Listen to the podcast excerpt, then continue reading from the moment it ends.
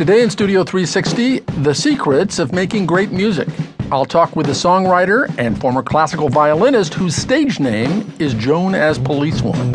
With each record, you know, I tell more of the voices in my head that say, you can't do this, you can't do that, to take a hike.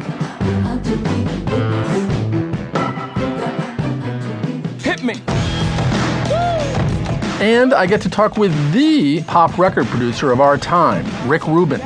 He has only one absolute rule in the studio. We don't talk about what's going to get on the radio and what's going to, you know, how are we going to make our release date. We talk about how do we make this song as good as it could be.